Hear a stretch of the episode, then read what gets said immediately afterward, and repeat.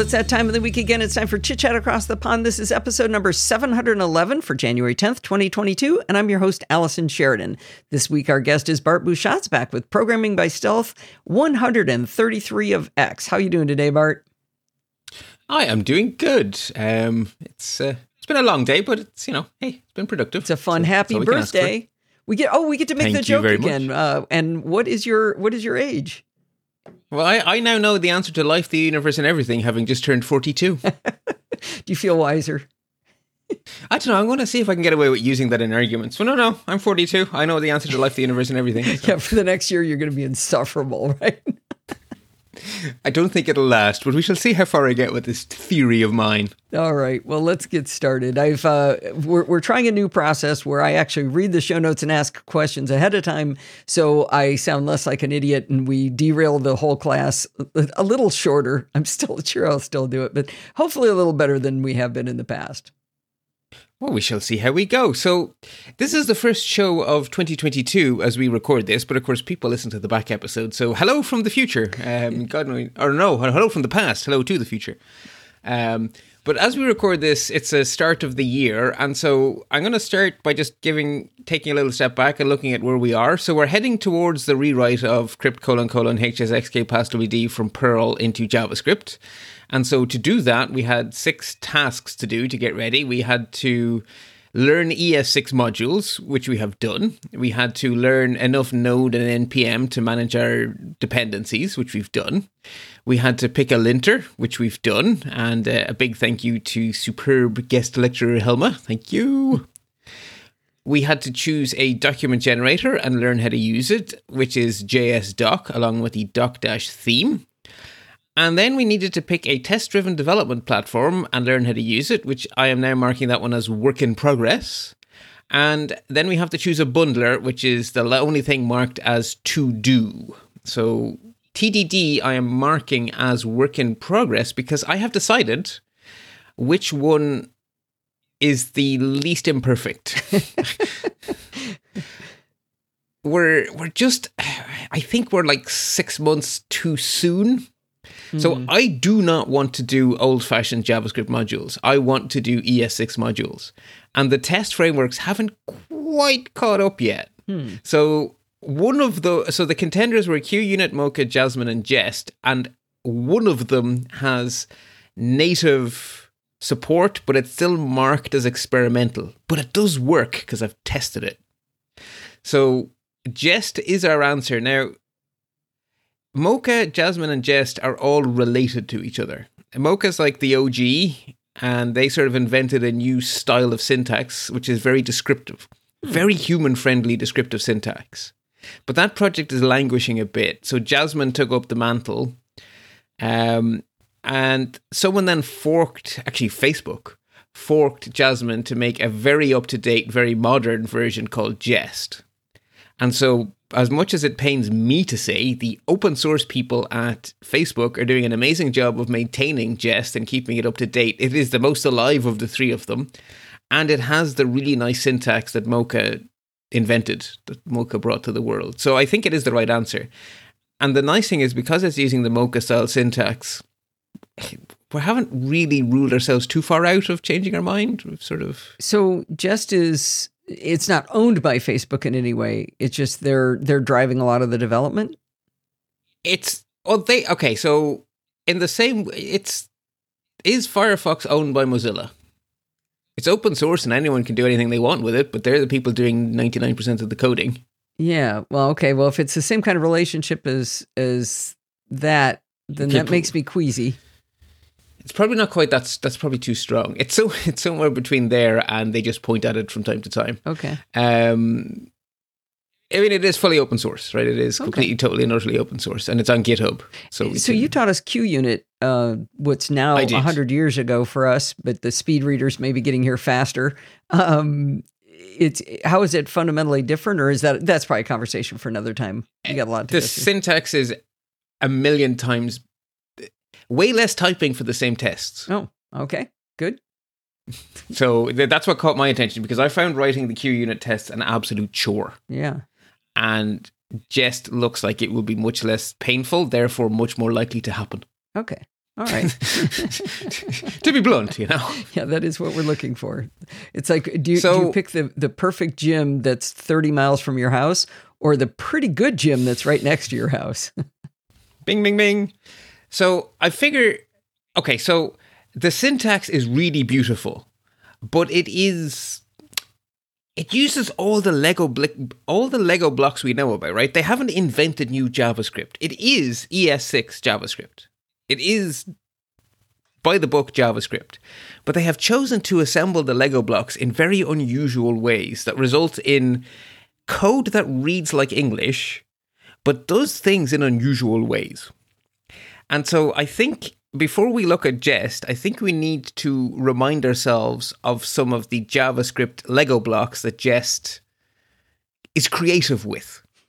right? Because how do I describe the creativity if we've forgotten because we haven't looked at it in a year, the mm-hmm. actual Lego blocks that it's been doing cool things with? Okay. So, and then simultaneously to that thought occurring to me, I was also watching our wonderful Slack community over at podfeed.com forward slash Slack. And there were a few things in the community that I just sort of pinged me as like, okay, people are a little bit confused by this. So I'd like to s- give a little bit more guidance around some things people are finding confusing. And then do a refresher on some of the concepts that Jest is going to build on. Okay. And I thought it would be one show, but it's two. Um, and, and this one show is pretty full.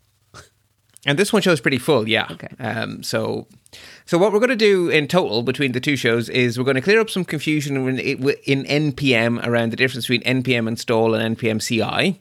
We're going to have a little bit of a look at some more guidance around using JSDoc on what tags to use when, especially when dealing with plain objects, which are the most complex. Oh, they're not type. confusing for me at all, Bart.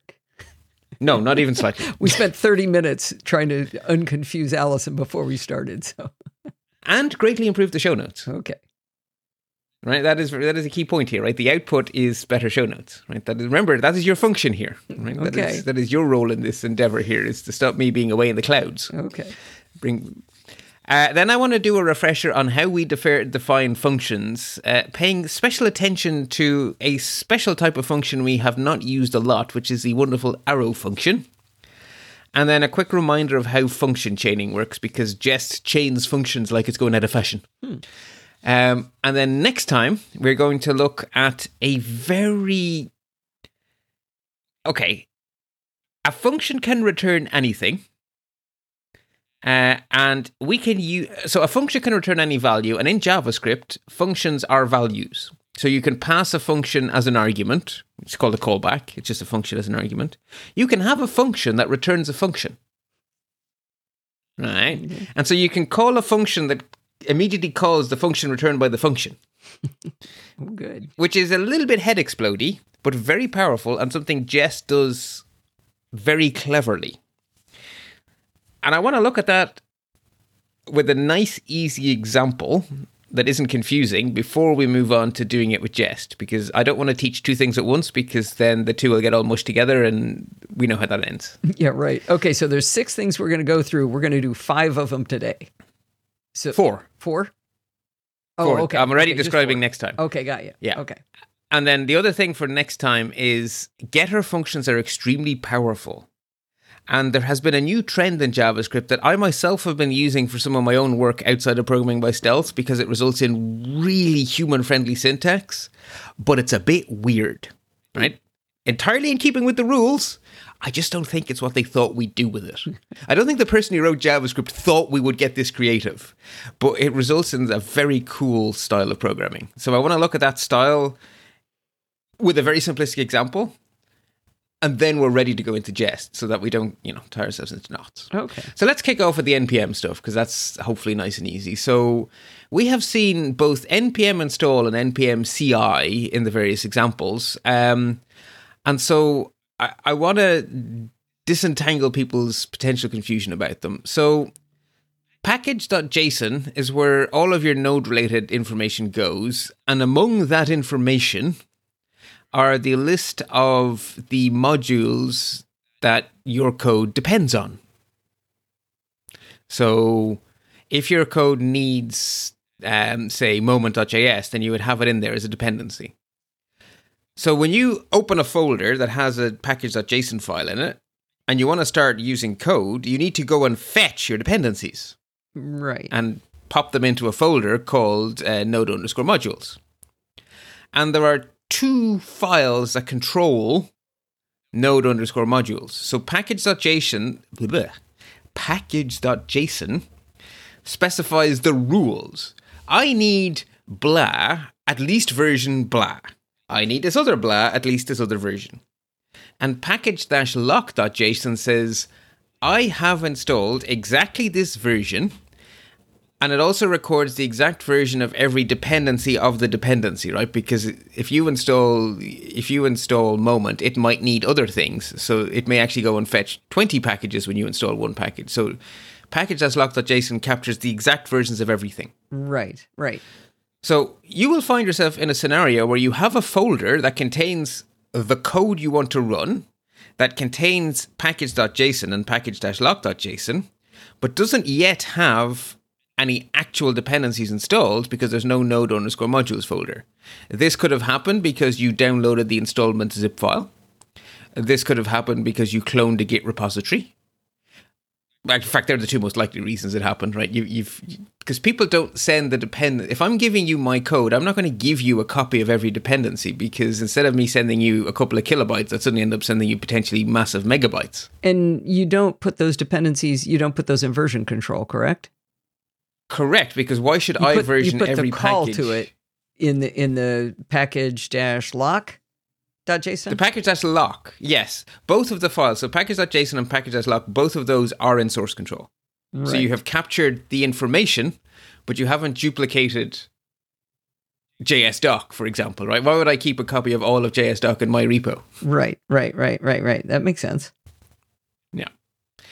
So, depending on why it is that you are starting, that you need to create a fresh uh, node underscore modules folder, will depend on which of those two commands is the appropriate one because it just it just alters what it is you're doing. So, scenario one is you have gotten code from somewhere else, you know, from the zip file or from a Git repository and you now want to bring that code alive exactly how it was when the person who gave it to you created it. So you want to be exactly where Okay, not not just me not just the range of of versions of the uh, of the dependencies, but this is exactly how I had it when I did it. exactly. Okay. And so the command for that is npm ci, which is short, which is a, a shortened version of clean install. I don't know why that didn't stick when you said you. I'm sure you said it when you taught it to us, but when I was con- I was one of the people confused in in our Slack community, and when I read it in here, I'm like, oh, clean install, duh, that's gonna clean install. That's gonna put everything in fresh. It's gonna go get it. exactly. It's gonna put all the modules in that I need. Exactly. Okay. And it is going to read package.lock.json and obey it completely, and it is not going to touch package.json. So Okay. nothing changes in terms. So you get exactly what I had, and none of the files get changed. And you're gonna tell us when we do that versus the other method. Right. So that so that's scenario one. Someone else's code, you just want to get it like it was. Right. So scenario two is my code, right?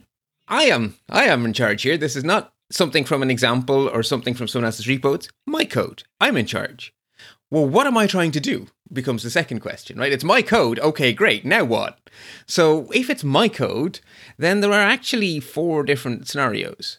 I have taken a copy of my own code from my own Git repository on a new machine, and I want to pick up exactly where I left off.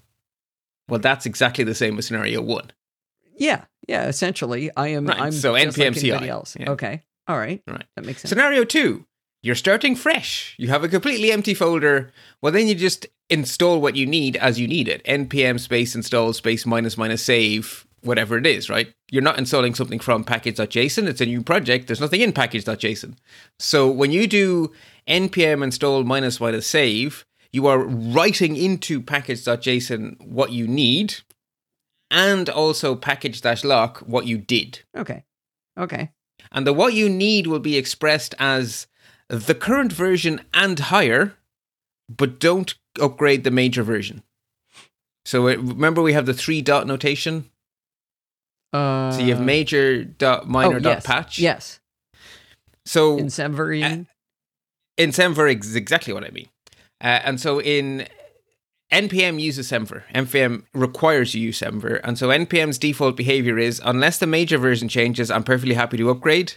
Mhm. But if the major version changes, I need you to tell me it's okay. Okay. Because the whole point of major versions is they are allowed to introduce breaking changes. So that shouldn't happen without, you know, you doing something. Will you know when you So need to do that?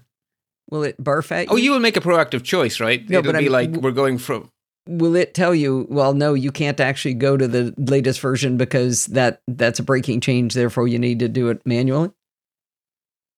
Not in those words. What it will do is it will say you're at the highest version that's available to you. Okay.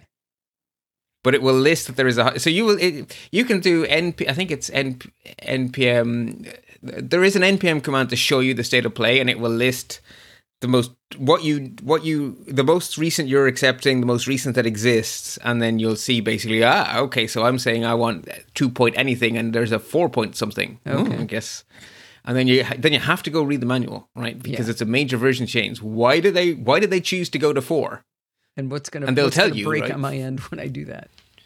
Yeah, I mean, think about it. Going from Bootstrap 4 to Bootstrap 5, that shouldn't happen by accident. Yeah, yeah, exactly. Okay. And that is what that is what it means to go from a major version. So that's scenario two. So you're starting fresh, you just do npm install, minus minus save. Uh, you have a project that already has some stuff and you need to add an extra dependency. Well, that's the same as starting fresh, right? So it's just npm space install space minus minus save. So that will update your package and your package lock. Okay. Then five is okay, I have existing dependencies and I want to bring them up to the latest version that is allowed under the current package.json. So, assuming that you, um, assuming that you're happy to just go with, you don't want to do any breaking changes. You just want to go with the latest available without any major version shifting. You just want to roll forward safely. It's npm space update. Oh, okay. Okay. If you want to be risky, you must open package.json in your favorite text editor, change the version number and the first of the three dots to the scary new one, save package.json, and then run npm update, cross your fingers, cross your toes, touch wood, Okay. all that stuff. Okay. Because then package.json has a new rule, so when you do npm update, it'll read package.json and go, all right then, off we go. I'm never doing that part. It's very rare, Allison. Okay, it's good. very rare. If if code is old, it might happen, but it's very rare. okay. So now let's quickly look at the most important JS doc tags. So there are a lot of JS doc tags, and there's this old cliche about the 80-20 rule. Well, I suggest for JS doc it's the 95-5 rule. Oh, good. 95% of the time, 5% of the tags will do what you want, right? And always remember that it's any documentation is better than none. So don't be par- don't, don't be too paranoid about well what if this isn't the perfect documentation? Well, you've anything you write is worth doing. If a year from now you have the skills to write better documentation, great but don't feel bad. Just get capture what you can and don't don't stress about it. Would be my first thing. And another thing I would say is complicated long comments are not necessarily better than simple things, Okay. Right? And the more human friendly your variable names, the less cluttered English you should be splattering around the place. If you if you name your function something like cube and you name your argument num, do you really need to write this is a function which takes a number and cubes it? Okay. Right? It, so so the more Englishy your variable names are, the less you need to write big flowery descriptions. And the advantage of writing less is that when you're scanning through a page, there's much less noise. Yeah. So when I was uh, before they started letting us have 280 characters on Twitter, I would spend a lot of time. I would write out what I wanted to say and then craft it into something that still made sense in half as many characters. So it seems like I would be likely in this case to say this is a function that's going to take an input and then it's going to multiply it by itself three times, and then later on go back and go cubes the input. Yeah. Yeah. pretty much. So it's it's it's Um, good to prune your stuff back to the minimum that is still clear. Yeah, because actually it's clearer, Yeah. right? Because you're gonna you, you're not you don't read documentation with with with a cup of tea and you know as if it's a good book. you read documentation because you have a problem to be solved, and what you don't want is noise to have to wade through. Yeah. and that that sort of gets to my second key point to always, always, always bear in mind. The whole point of the exercise here, the reason you're doing any of this is to help future you. So you should always keep in mind what is it I need to tell future me. That should be your focus. Your focus shouldn't be what is what is the most perfect documentation. It's what do I need to tell myself or another user. But let's just pretend it's only yourself who uses your code because other people are just like you. So just bear in mind that that is the aim here. The aim here isn't to write as much as possible or to use as many fancy tags as possible. The aim here is to communicate with future with future you, whatever it is future you needs to know. Okay. And that actually changes how you deal with things. So for the big picture items, right? So you have a bunch of code and it contains one or two modules and one or two classes. For the modules and the classes, it's not about using lots of tags. For the modules and the classes, it's about saying, what is this? I have written a module. Why? Okay. Right? It obviously represents a concept or a collection of related functionality. There is something it it it you know it it does a thing. Describe the thing. It's probably based on some assumptions. Put those in. Right? Okay. If you've if you've made assumptions like I assume that, you know, all times are in the future. Okay, well that's probably worth knowing. So write that to yourself because you might forget you've done that. You know where I think this is gonna gonna help me is if I if I think through that and I say, okay, uh, I'm gonna have this uh, parameter come in and it's supposed to be a number. If I put that in, then I'm more likely to go, huh? How do I know it's a number? Ah, better throw an error if it isn't. And that that's where I never. That's the thing I never do. I I don't think about what if it's not. What if it turns so into this will definitely help you turned into pancakes on its way in, and all of a sudden nothing works, and I don't know why. Yeah, you know, and it, it the documenting definitely definitely helps with that. I, I'm I'm pretty good at Uh, the paragraph part at the beginning. It's right. it's okay. everything below so that. the paragraph. okay, so just just sort of the finish point. So the paragraph, any assumptions you make, and also any abstractions that you're you're, you're building your stuff around, right? The concepts you're using to design this thing. what do you mean by abstractions? Well, the chances are, if you're writing a class to represent, say, the time of day, you're probably saying, "Yeah, I'm, I'm going to assume hours, minutes, seconds. That I'm not looking at milliseconds, and I'm not using times that are not the Oh. Western style." Oh, okay. I thought by abstractions you meant like a second layer deep abstraction.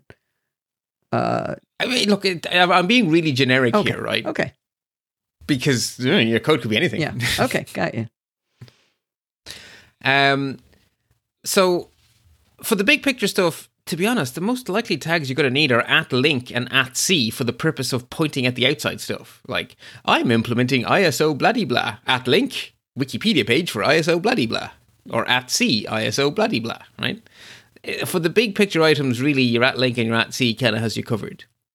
It's for the smaller items that the details are what matters, and so for the smaller items, that's actually where the tags become more important than the English. Hmm. Okay. Because a lot of the time, the tags kind of capture the important stuff.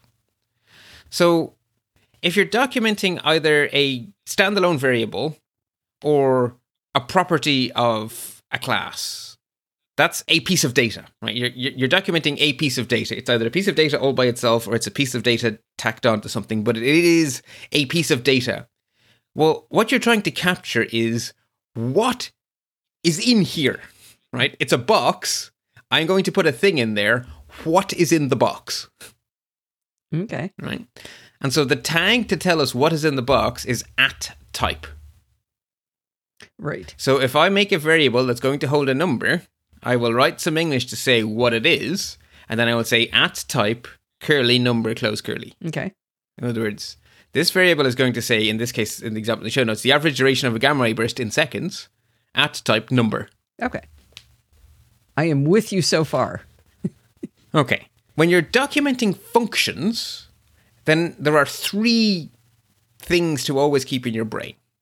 So, what goes in, what comes out, and what comes out is actually two things. the return value, and any exceptions the thing is likely to throw. Ah, oh, right, right. Right? That is an output of a sort. Sure. It's an outcome, right? Yeah. So, and there are three tags for that. The at param tag, you use one at param. At param tags are used to describe each of the arguments your function needs. Okay. So if your function takes one string and one number, at param, open curly string, details, at param, open curly number, details. Okay. And and I'm going to use seven some- arguments. I'm going to throw some terminology in that confuses me later, but I think I have cemented now because of our earlier discussion. When we're talking about parameters, those are arguments to the function. They are arguments to the function, and it, is to my eternal consternation that the people at JS JSDoc, I mean, it, that they had to toss a coin, right? Because within computer science, the two words are used Interchangeable. splattered across each Oh, other. okay. It just so happens that most JavaScript programmers use the word argument, which is what we've been using it all along. But parameter is 100% synonymous, and that's what they chose. So hence it's at param. So that it is anyway. It is what it is. Okay, but it helps The me other to say easy those one, are right? synonyms because we're going to start talking that way in a minute. Exactly. So at returns then is the nice, easy, simple tag for describing what comes out of a function. Mhm. Right. So at params are your inputs. At returns is the traditional output. Return. Bleh. Okay. Well, what is it? Is it going to be an array? Is it going to be whatever? Then the last one is also well named. At throws for what errors this thing could throw. And you should always put the error type in curly brackets because your function might throw multiple types of error. Okay. You could have a function that throws a type error if you give it the wrong arguments, and a range error if you give it, you know, I wanted a number, you gave me a number, good on you. but uh, I wanted one greater than zero and you gave me minus 42, so range error. Okay. Or you told me to go and do something on the 45th of July, range error, Okay. right?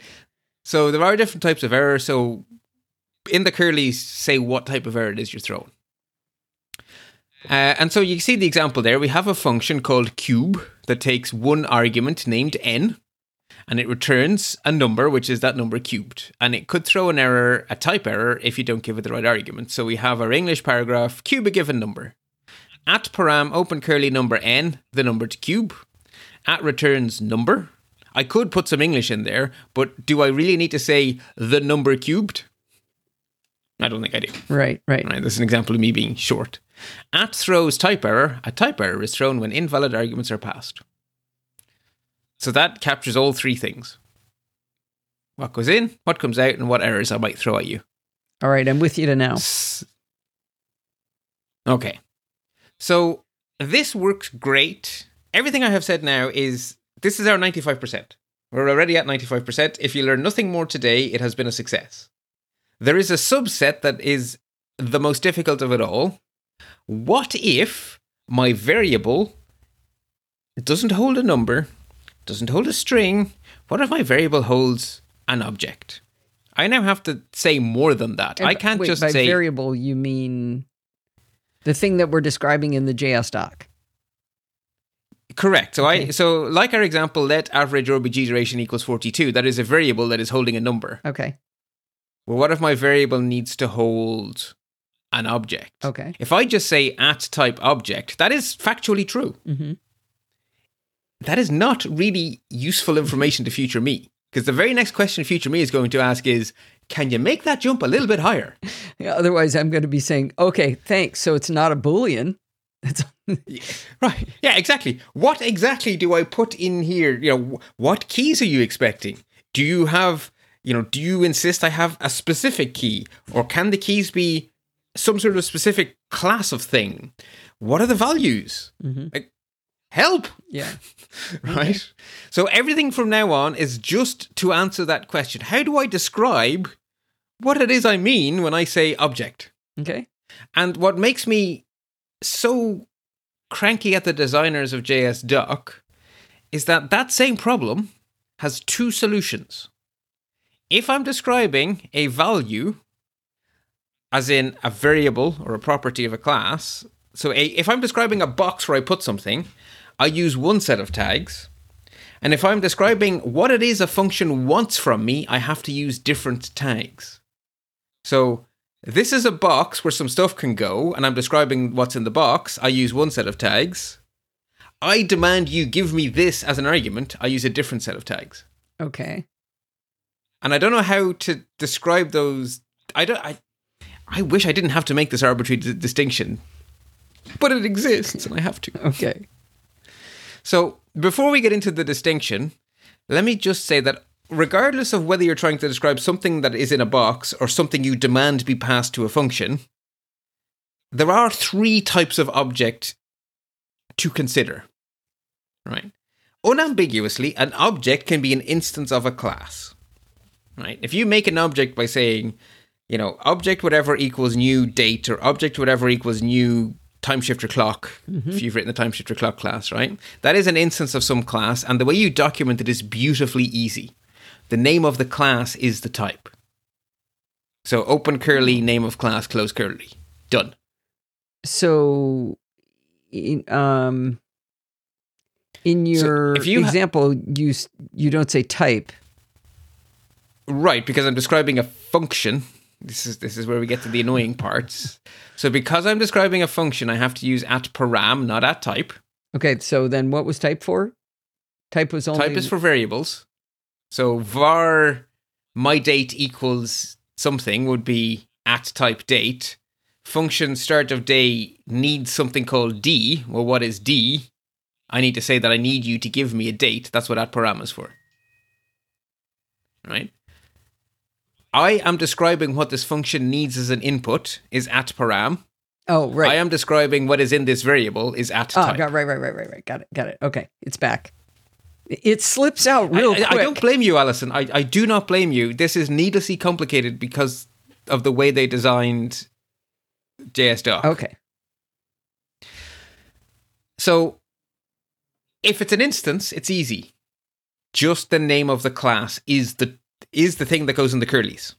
Right? That is the thing in the curlies is the type expression, to use our fancy pants terminology. And the type expression for an instance of a class is the name of the class. Job done. Nice and easy. If it's not an instance, then it's a plain object. But plain objects aren't all alike. Now, we are now venturing out of the world of JavaScript syntax because the syntax for a plain object is the same no matter what you store in the object. But in terms of describing what you want, there are actually two different ways you can use key value pairs. Okay.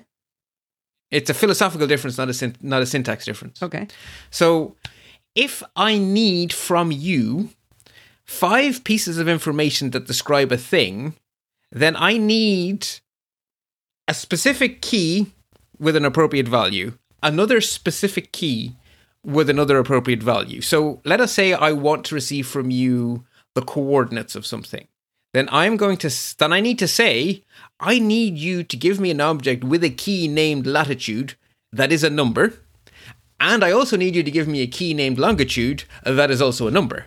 Okay. So they they can't be different things. I can't give you the square root or called square root. Right. If, if you give me a key waffles, I am going to throw a type error at you most probably. Right. That's what I do if you give me garbage, right? Right, I'm right. a good programmer. Okay. Okay. Right.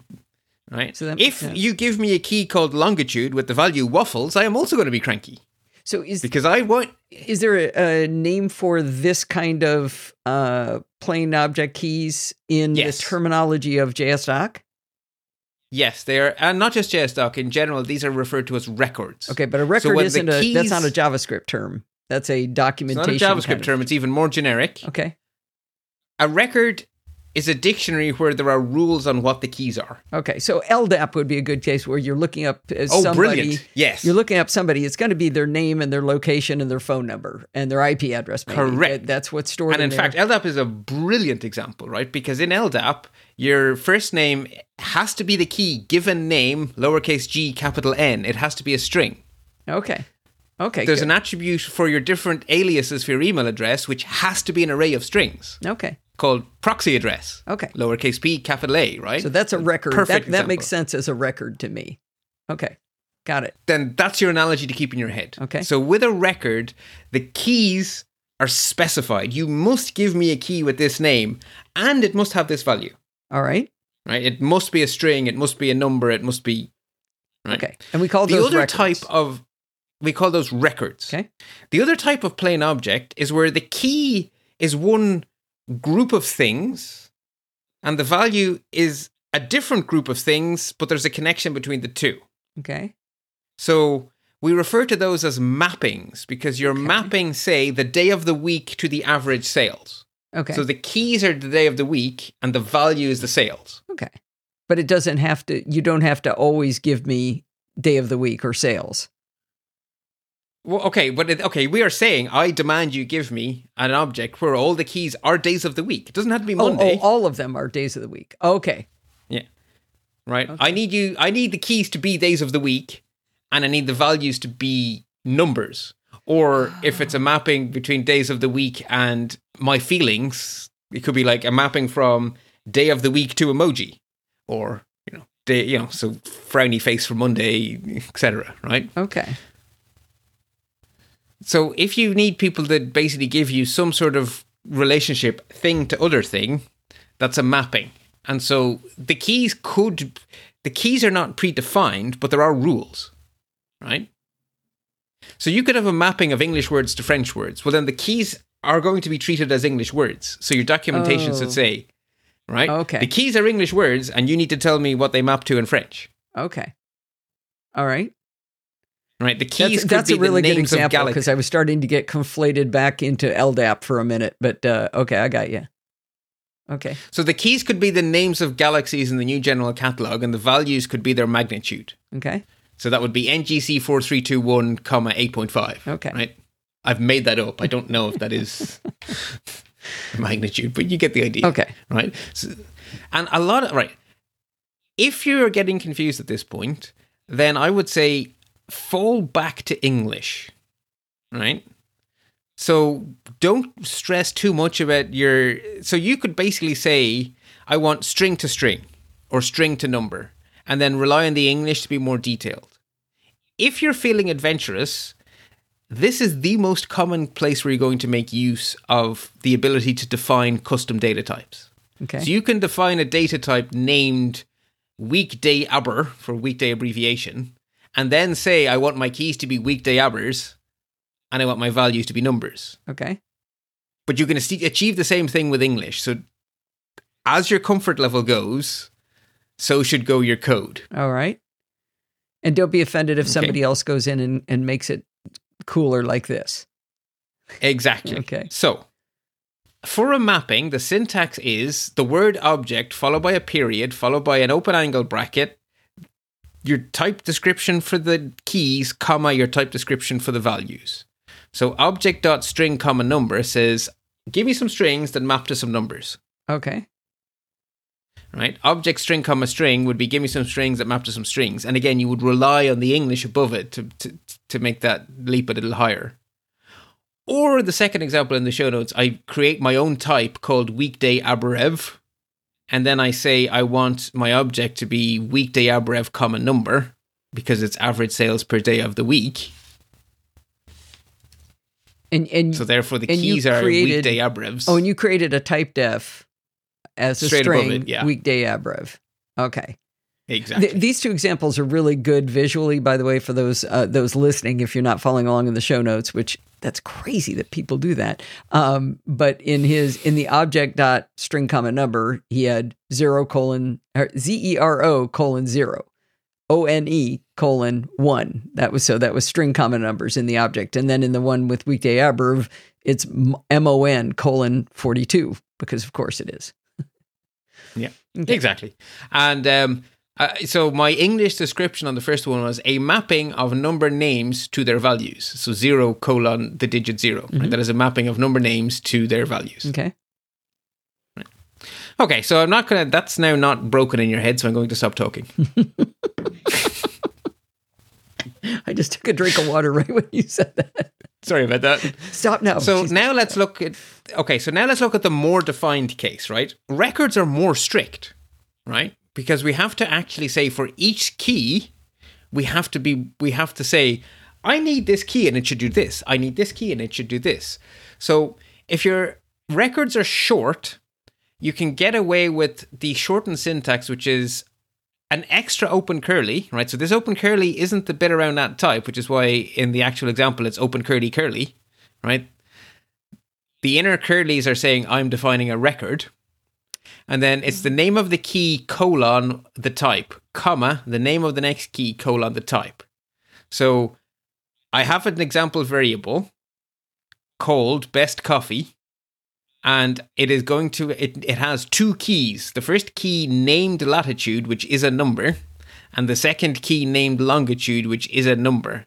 So that's at type curly curly latitude colon number comma longitude colon number.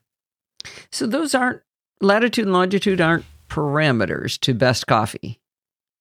no because best coffee is a plain object which has Oh, two right, right, keys right, right, right, right. Okay. Okay. Right. Gotcha. So that's fairly straightforward. But if I start adding more and more and more keys, that's going to scroll off the page. Right? That type definition Because- would get ungainly. yeah, that, that little add type tag there is going to get longer, and longer, and longer, and longer, and longer. That's not going to scale. Mm-hmm. So that's why the at property tag was invented. So you say at type object, and then for every key, you add an at property tag. Oh, I meant to say property when I asked before about latitude and longitude. This is what I meant. Because a property is something that's sitting inside this thing that we're describing. A parameter is, Correct. is a So- required something to come into it. If you're looking for a synonym, it's key. Property synonym key. Mm, that doesn't help me. Uh, but Okay, but the key we're, we're used to key value pairs, so the key is latitude, the value is fifty three point whatever. but you could The have key a, is you could have a property that is not a key value had to do with a key value pair. Not in a plain object. Plain objects are key value Oh, yeah, pairs. yeah, yeah. Okay. Okay. So what we're doing here is we're listing every key we need with an at property tag. We say what it should be, we give it its name, and then we give it its English. So at property number latitude, the latitude in degrees. At property number longitude, the longitude in degrees. At property string, name. I didn't bother with any English because remember my argument about don't write English that isn't needed? It's pretty darn obvious what name is. Uh, Because in this case, his example is constant best coffee. He gives latitude, longitude, and the name is Papa Coffee. It is. You'd love Puppa Coffee. They have a little thing where you can scan a yoke to donate to a dog charity. They're just completely dog themed. There's photographs of their What's dogs a- all what's over a the thing. yoke? and they make really good coffee. What's a yoke? Thing. Watchamajigger. Oh, Word for generic. okay. Okay. Um, okay. So I think I follow there. Uh, by the way, one thing of, of note in the doc, um, documentation, the way you're writing it, you said at property, squirrely brackets, number, space, latitude, space, the latitude in degrees. You can put a dash in between latitude and the latitude in degrees. And I am pretty sure that the, Mm. uh, that the, the linter you chose requires that you have, uh, I'll double check it, but I'm pretty sure it requires I that you have the believe you are conflating the at param and the at property tags. I believe this is an inconsistency. I am. I hope you are correct and I hope I am incorrect. I am relatively certain. Let me see. Yes, uh, you have to put a dash in with the linter that you chose. So, uh, In at property? uh, ooh, at param you can. There we Uh, go. no, but in Uh, property yes. also. Property also. Phew. It's- it's- okay, it's good. optional. Then I will start to. But the but the the linter you cho- the style guide you chose, the Google style guide does ask you to put that dash in. No, brilliant. It's in it goes. Thank goodness. Okay. I, I I thought that was an inconsistency between um, at param and at property. That's Actually, brilliant. it may So not it may not notes now. require it, but because I just took one out and it didn't yell at me, but you can. Oh no, it won't yell at you, but it's not required for the other one either. But gosh darn it, we're it's we're, I'm cleaner gonna make more it. clear. Yeah, Do- yeah, absolutely. Do you want There me to update Done. the show notes to put the dashes in? Done. Oh, you Done. just did them all?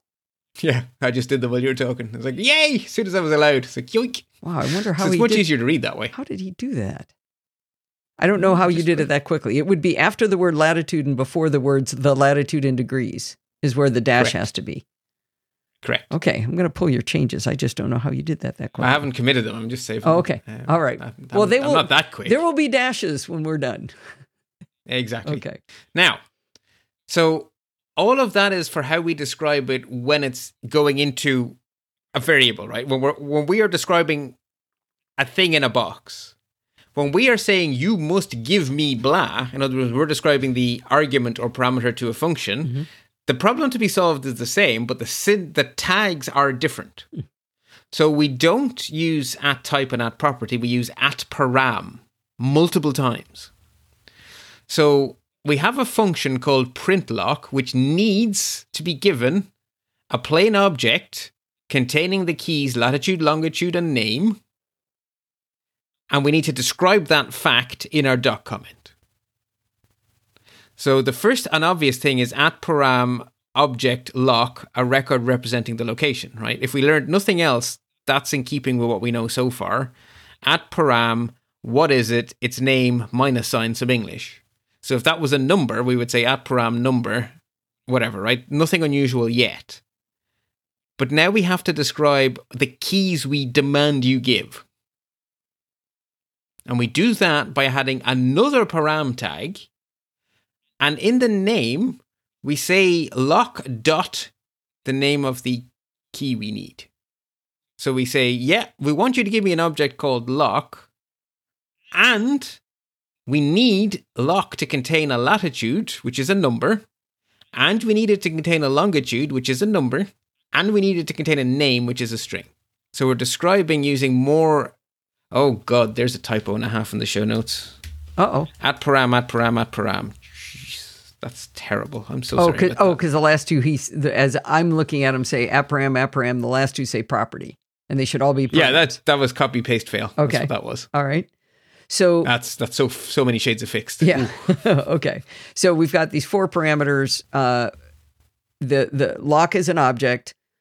The latitude, so locked out latitude is a number, locked out longitude is a number, and locked out name is a string. Why don't we have to Yes. say we've got a function print lock, which in your description you say print a location, but why don't we say the type of about the function? We don't say type function. Well, because functions don't have a type. Functions might have an at return, but this function doesn't return anything. And functions might have an at Functions throws don't have a because type. they might throw something. Oh come. No, functions have inputs and outputs, and they can throw things. So the only tags in play here are at param, at throws, and at return. Now this is a void function; it doesn't return anything. There's no return statement, Okay. and there's no throws. Okay, just So good to know that anything. functions don't. Classes have uh, types. No, No, no, classes. no. Don't. A class is a class. Uh, Class oh, is a oh, class. oh, a function is not- a function. But you don't. Well, so for a class, you write at class and the name of the class and a description. You don't even have to write at class But you can. because it will It's in there. You can, you can. If you're making an anonymous class, then you have to do that. But if you're just writing a normal class, class my class equals blah, you can just put the doc comment and JSDoc will figure it all out. Yes, the at class tag exists for when you're writing anonymous classes. Oh, I'm so That's an excited I found of- that one and used it.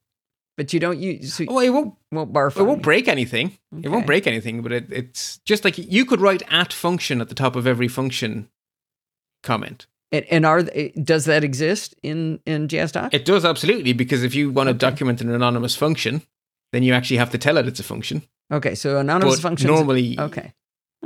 Normally it figures it out itself, right? If you say class space name of class, it will figure it out by itself. If you say function space name of function, it'll figure it out by itself.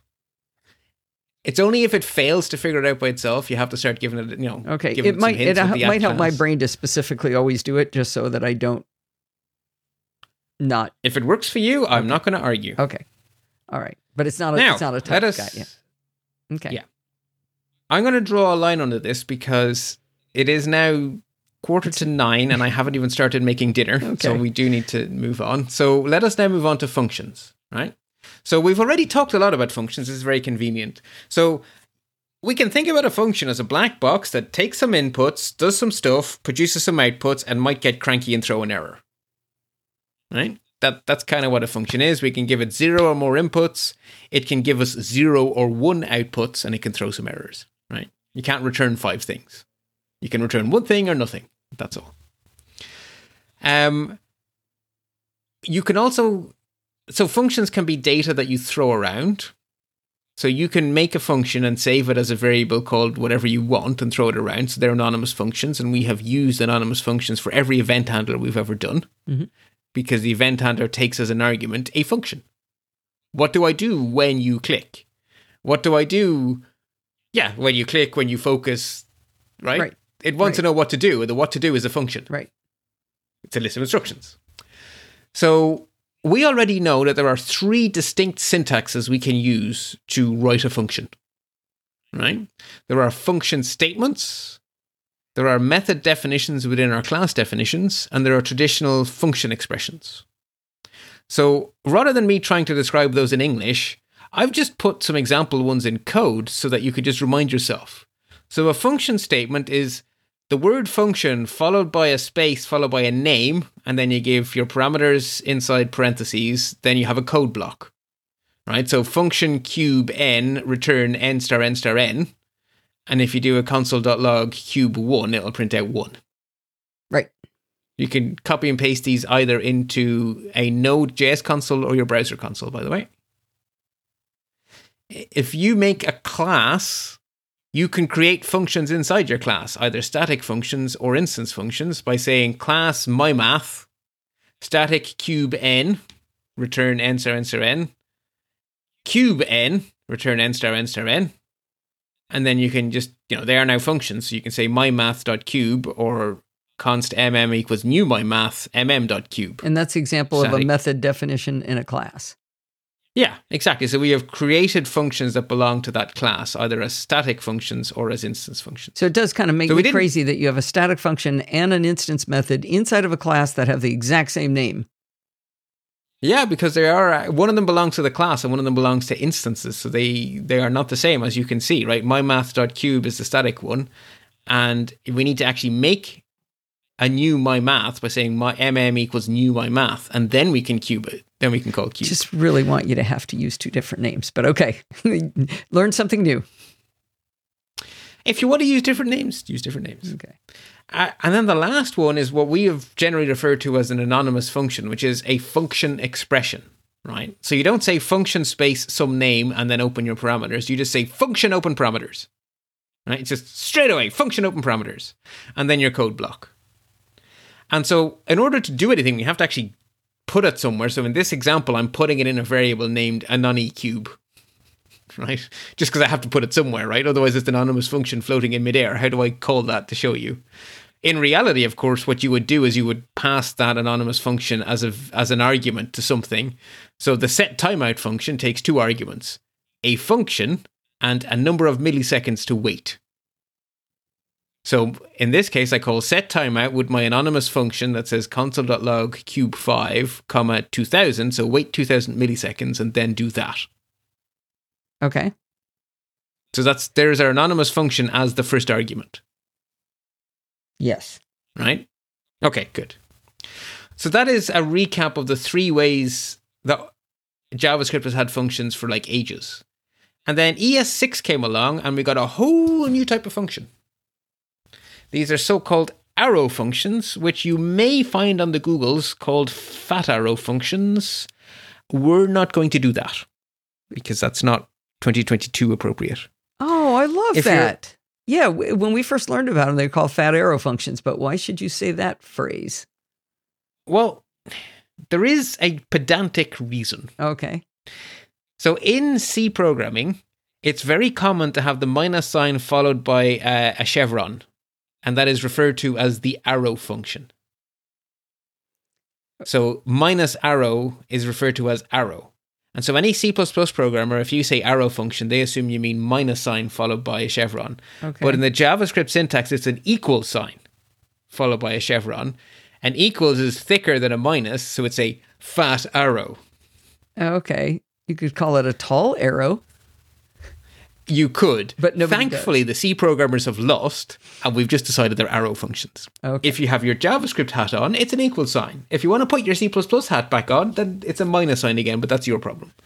So that is the reason the, the, the strange word came into being.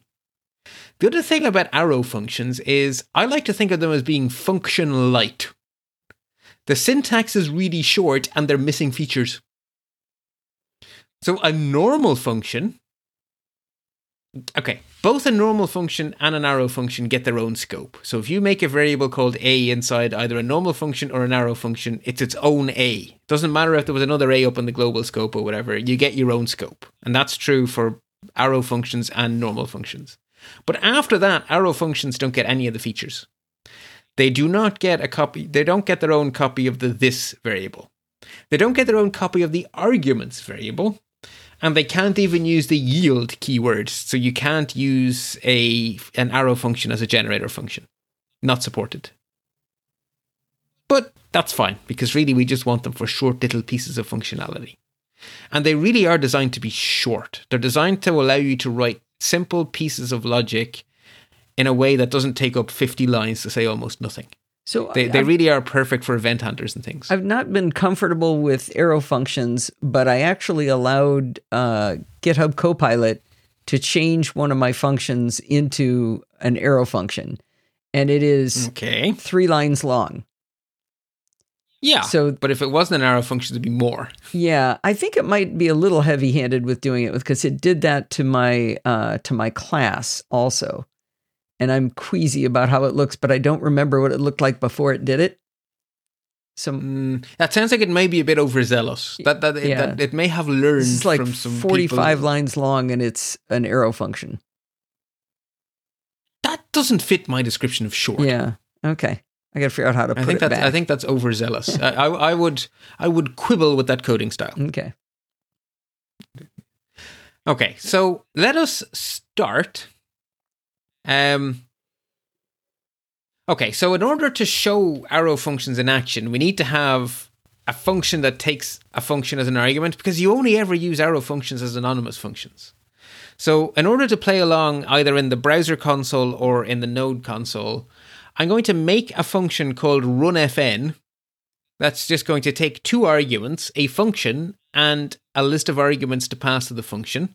It's going to run whatever you pass it with the arguments you pass it and console.log the output. Okay. So this is literally just a function to run functions so that we can see arrow functions in action. It's, it's just a wrapper. So copy and paste that into your console first, and then we can do the other examples. So I'm going to start with the full or long syntax for arrow functions. And I use that word very reservedly because the actual syntax is inside parameters, the list, sorry, inside parentheses, the list of arguments you need, then equal sign angle bracket, followed by a code block for the actual body of your function.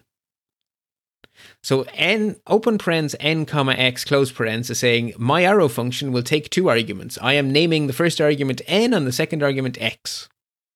Then I'm saying arrow and then the code for the function, which in this case is return math.pow n comma x. In other words, my arrow function is going to raise the first argument to the power of the second argument. Okay. It- So inside the, our the first argument was supposed to be a function. No, no, okay.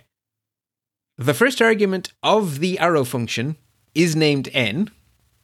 When we're going to use runFn is getting as its argue as its first argument an arrow function. Oh. It is getting as its second argument the array Oh. two comma three. Oh, sorry. Sorry. Got you. Okay. I see it now. Yeah. The arrow function takes two arguments, which it is naming n and x, and it will call math.pow n comma x. Okay. So when run function runs, it's going to take that anonym that arrow function and it's going to pass it two comma three, which means it should give out eight as the output. It did. Okay. Brilliant. So the syntax is parentheses around your list of arguments, arrow, a code block. Right? Parentheses, arrow, code block. Now, if you, all right, so, okay, so in the show notes, I've called out explicitly the arrow function is only that small part, right? The parentheses, arrow, code block. Right? Okay. The rest of that is just for us to run the function, right? The actual arrow function is just that short bit. Just, just to be clear on that. Okay. So if our function takes um is one line long, if if we have a, a, a okay, sorry, I'm reading my own show notes. The parens list of arguments can be empty, right? Your Oh. function, your arrow function doesn't need arguments. Just like you can write a normal function without arguments, you can write an arrow function without arguments. So the following, if you know, so our run fn, we can just call it with the arrow function: open close parens, arrow, open curly bracket, return the string pancakes plus maple, um, which is a function to print out some tasty food. Um, and then we end our arrow function. So the entire arrow function is now an empty set of parens followed by curly braces that contain the single line return and a string. Okay, so this is a, a new example of where you're just saying I you don't have to have a function that has uh, any parameters or, or uh, inputs or arguments, Exactly, whatever exactly. you're calling them. So it's just open close parentheses arrow code block. Correct. Okay. Now, if your function, if your arrow function has exactly one line, then the curly braces and the return statement can be omitted. And it will return whatever the value is that it gets after the arrow. So you can literally say open parens, close parens, arrow, the string you want to return. And that is entirely equivalent to saying open squirrely, return space, the string, close curly. Huh. So you could just leave out the curlies and the word return. Okay. So you can see how short the syntax is getting. It's already pretty darn concise. There is one more bit of concision. I don't know if that's a word, but it is now. Uh, there's one more piece of concision that is available to us. It is very, very common to have arrow functions that take exactly one argument. Because what you're basically saying is take a thing and do a thing to it.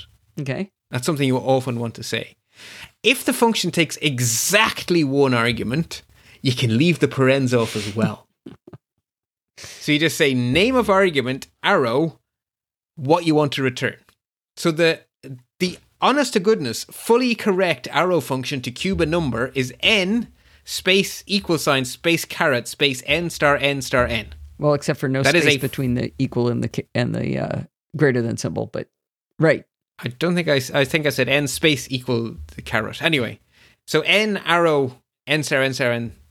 So That is a complete arrow function. isn't that the same as n equals n times n times n? n becomes n times n times n, so it could be even shorter. Okay, but if you write if you write n becomes, then that happens instantly. yeah. You are trying to pass some code to do later. When you click, do this. When the timeout ends, do this. If you just write n becomes equal to n star n, that's not a function. Oh, so that would have to be wrapped in a function in order to be called, but this does it without that. Okay. Okay. That- that's right. I mean, the good. whole point yeah. is we're trying to write some code. Right. The whole point of a function is code you run later. Yeah. Hmm. So, right, that is, believe it or not, that is that is that is a valid arrow function.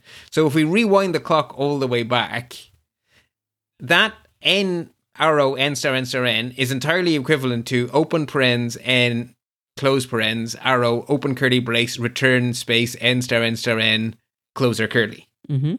right? Which is entirely equivalent to the anonymous function function open curly n sorry open parens close parens n open curly return n star n star n closer curly. So Right, I like so the way the you did that. the So you started you started with a long arrow function, got us all the way down to the the smallest arrow function you could do, and then you just brought it back out to an anonymous function with full Yeah. syntax to show these are all the same thing. Yeah. So that that is that is arrow functions. And honestly, the only thing you can do is practice the syntax because the fact that lots of stuff is optional. If you're writing your own arrow functions, it's fine because you're not going to take any shortcuts you're not familiar with. Other people's arrow functions. Hmm. they are painful because they may know a lot more of the shortcuts than you do. And then you end up with code that just looks like someone vomited on a keyboard. so, anyway. The last thing I want to talk about today briefly is just a reminder of function chaining. This is this is an idea where you can have, you know, call some function dot call some function dot call some function dot call some function. And we've seen an awful lot of this in our Node.js days right? We have function after function after function. So I'm going to use an example and then I'm going to walk you through how you read them. So new date inside parentheses dot to string dot to lowercase dot replace the regular expression space uh, with a dash. Okay. So that is one, two, three function calls a function named toString, a function named to lowercase, and a function named replace. Mhm. But what functions? Right? And the way you always read a function chain is from left to right. And what always, always matters is the return value. So you start evaluating this by going, well, what does new date do? New date makes a date object. So in your mind, you're now saying, my data, I have a date object and I'm calling toString on the date object. Right, right. So it's the date class's toString. Uh-huh. You don't have to go read the documentation to know that the date class's toString is going to return a string. Right. So now we're left with a string. And on that string, we're calling to lowercase. So it's now the string classes to lowercase function, Mhm. which returns a string. So again, we're A left with a lowercase string, a lowercase string, Mhm. correct. So it's a new string where all the letters have been lowercased. And so now we're left with that string, and now we're calling dot replace on that string. So again, it's the string class's replace function, which will replace the spaces with dashes. Okay. And so the end output is going to be a date with all the spaces replaced with dashes. So on my computer, it was Monday dash Jan dash 10 dash 2022 dash blah, blah, blah. So the key point to remember is always know what it is you have. I started with a date, so the toString function is from the date class. Then I have a string, so the to lowercase is from the string class. That still gives me a string, so the replace function is also from the string class. That's a really good example. That's really clear how how function chaining works. Excellent. And we need to know that because when we get into Jest, we're going to have to start explaining that. Well, we're going, Jest uses function chaining. A lot of things Okay. use function chaining, right? Okay. Um, Q, uh, sorry, jQuery function chained up the Azoo. Okay. Um, so it, that syntax, something dot something dot something dot something, you're going to start seeing a lot when we move into Jest. So it's just good to remind ourselves that that is what function chaining is. That's what it's called, and that's what it does. So I am going to draw a line under it here for this time and say that next time we're going to learn two novel ways of using the Lego bricks we already have to do fun stuff. So, technically speaking, and we're going to learn nothing new, except for the fact that it's going to look completely new. Okay. I trust you. So, it's not new JavaScript, it's a new way to use JavaScript to write code in a different style. And the oh. end result is that you end up with code, or you can end up, if you do it well, with code that reads more like English. So it's more self documenting. So it's Huh. easier to understand what's going on. And Jest uses this style of programming heavily to give you clear test suites. And so we need to learn it. right, right. And so that will be next time. Okay, uh, I believe this is the point. I'm Where I'm really glad supposed we we spent the time up front because I could have never gotten there on the parts I was stuck on. This uh, this makes sense to me. What I think this is going to be most valuable for is this is now a very valuable reference page because you've got so I much so. covered there that when I'm going, okay, wait, which one is this? I can go back to this page. Perfect. Excellent. Well, I think this is the point where I wish everyone happy computing until we speak again in about two weeks' time. So uh, until then, happy computing.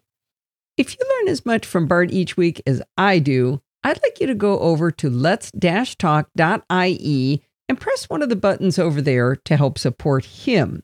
He does 98% of the work here. I'm just the stooge that listens to him and asks the dumb questions. If you go over to lets-talk.ie, you can support him on Patreon, you can donate via PayPal, or you can use one of his referral links. I really hope you'll go over and help him out. In the meantime, you can contact me at Podfeet or check out all of the shows we do over there over at podfeet.com. Thanks for listening and stay subscribed.